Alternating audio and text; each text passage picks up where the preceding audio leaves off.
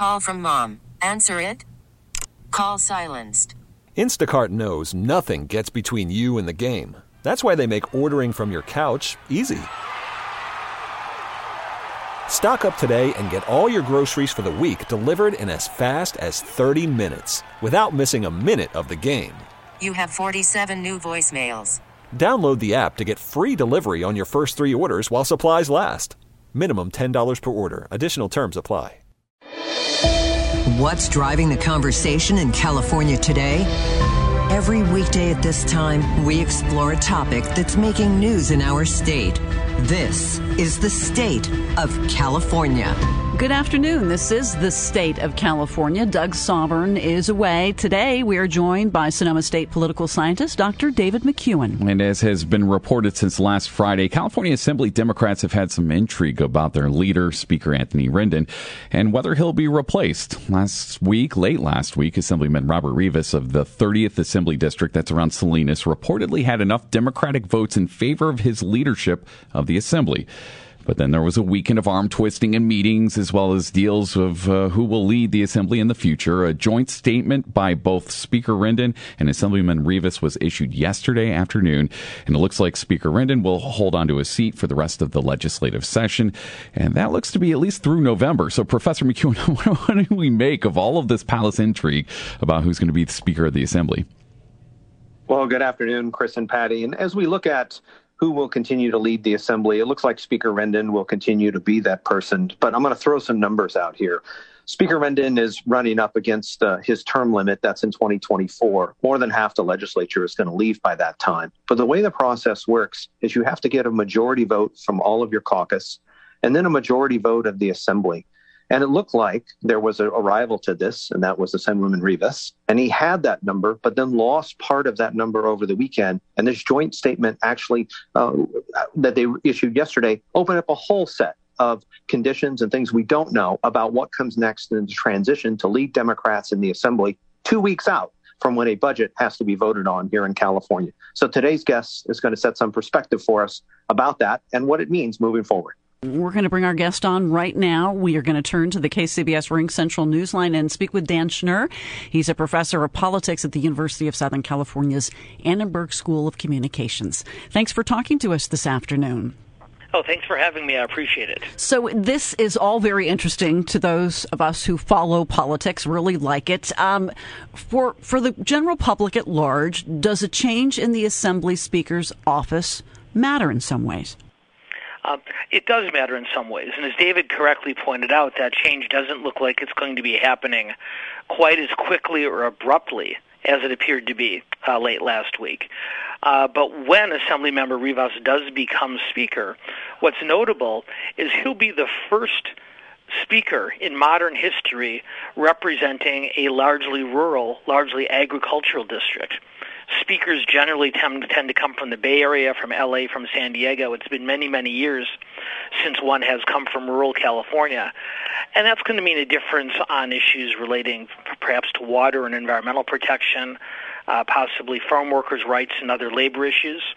But on balance, there's not a huge amount of ideological difference between the outgoing Speaker Anthony Rendon and his likely successor, uh, Assemblymember Rivas. So changes on a couple of specific issue sets, but on balance, it does look pretty much like business as usual in the capital going forward. Uh, Dan, uh, thank you for joining us today. Is this more of a peaceful transition, or is it really a hostile takeover that's inevitable, given that lame duck status that the speaker would now have? well, it's, it's exactly the right question to ask. It looks like it's a more peaceful transition than Assemblymember Rivas wanted it to be and it looks like it's a more gradual transition along the lines of what soon-to-be outgoing Speaker Rendon wanted. Historically, ever since Willie Brown left the speakership at the advent of the term limits era way back in the 1990s, you always see the next generation of legislative leaders being sort of impatient, of scraping at the door, waiting for their turn in power. And usually, the up and rising challenger is able to depose the incumbent pretty much unceremoniously. This is a relatively rare occurrence when the speaker, in this case Anthony Rendon, has enough residual power to make it a more gradual turnover. The challenge for Rivas is come next January when the new legislature takes its seat. Rivas had the votes to become Speaker under with this legislature in place. But David, as you mentioned, there's a lot of turnover coming, and there's no guarantee that he'll have the votes lined up when Rendon does decide to step down.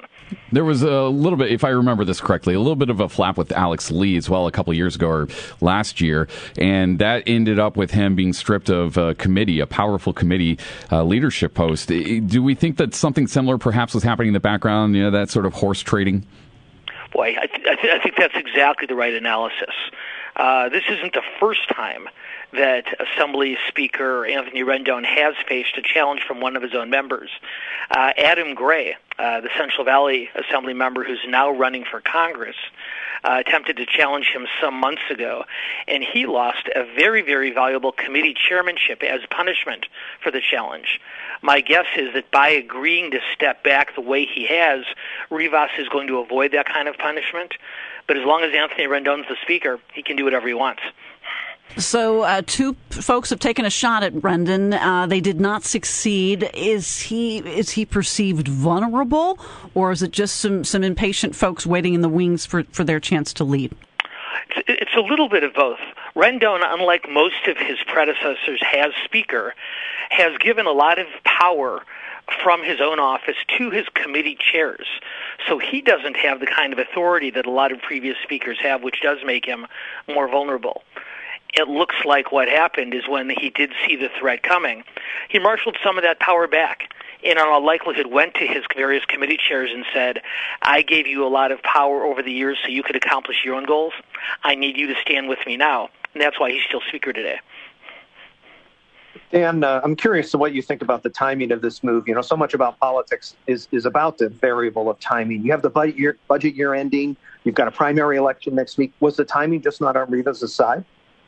The timing was not on Rivas' side. And what you're going to see both Rivas and Rendon and possibly other assembly members doing is once the primary is passed next week, is you're going to see them all trying to raise as much money as they can for Democratic assembly candidates around the state because when the elect when after the election takes place in November, when the new legislature meets at the end of the year, the more people who Rendon has funded and helped get elected or reelected, the better chance is for him to stay around for another year or two. If Rivas does a lot of fundraising for uh, for new members, then his chances of taking over become much greater. So getting past the primary is the key date here. And even though, as we all know, Democrats are going to hold the state legislature by a fairly safe margin in November, which of the men or women who would be speaker raises the most money for their colleagues, that's going to be a race all the way till November. And the winner probably does get the speakership come December or January. Thanks for joining us. Our guest, Dan Schnur, professor of politics at the U- University of Southern California's Annenberg School of Communications. You can hear the state of California every weekday at 3.30 p.m. It is also available at kcbsradio.com and wherever you get your podcasts. We really need new phones. T-Mobile will cover the cost of four amazing new iPhone 15s, and each line is only $25 a month. New iPhone 15s? Only at T-Mobile get four iPhone 15s on us and four lines for 25 bucks per line per month with eligible trade-in when you switch. Minimum of four lines for $25 per line per month with auto pay discount using debit or bank account. $5 more per line without auto pay, plus taxes and fees. Phone fee at 24 monthly bill credits for well qualified customers. Contact us before canceling account to continue bill credits or credit stop and balance on required finance agreement due. $35 per line connection charge applies. Ctmobile.com.